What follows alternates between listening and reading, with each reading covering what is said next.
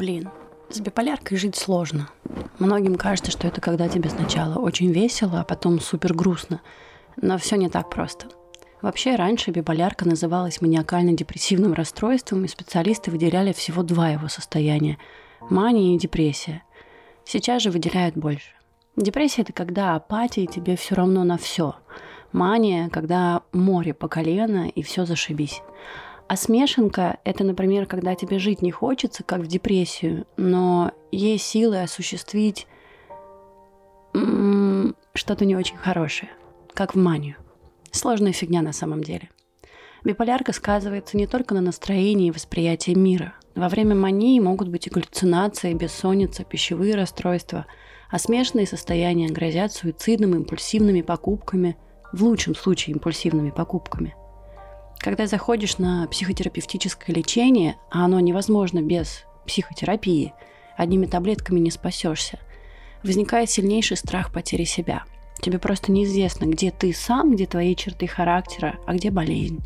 И чего ты лишишься, каких своих суперспособностей, когда станешь нормальным, здоровым, ресурсным.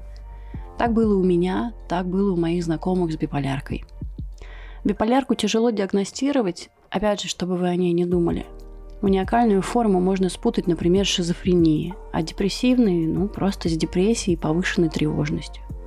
Наблюдение должно происходить долгое время, потому что спады и подъемы не обязательно происходят в течение дня, недели или месяца. На их смену иногда уходят годы. В моей терапии мне пришлось долго принимать свой диагноз самой, а потом еще и убеждать специалистов – то есть я изначально пришла к психотерапевту, уверенная, что у меня биполярное расстройство. А вот она так не думала. Ей казалось, что моя импульсивность и тревожность скорее ну, просто часть меня, моей личности. Так у многих ведь бывает, правда? И с моим самобичеванием, подкрепляемым чужим газлайтингом, казалось, что я просто не могу разрешить себе чувствовать. Вот она и переживала, что я слишком давлю на себя – но когда выписали определенное лекарство, из-за которого я тут же улетела в манийное состояние, а его ни с чем другим не спутаешь, то всем стало ясно абсолютно точно, что у меня биполярка.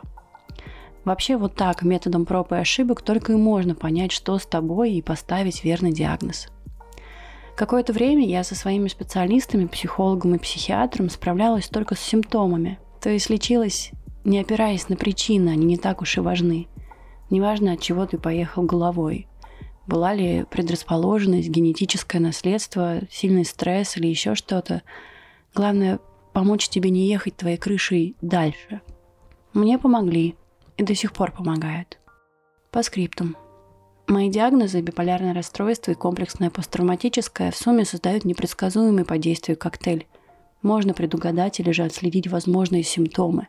Но что именно, от чего и когда бомбанет – нет. Приходится угадывать. Подписывайтесь на обновление моего подкаста и слушайте его на всех цифровых площадках, ну разве что кроме ВКонтакте. Пока-пока.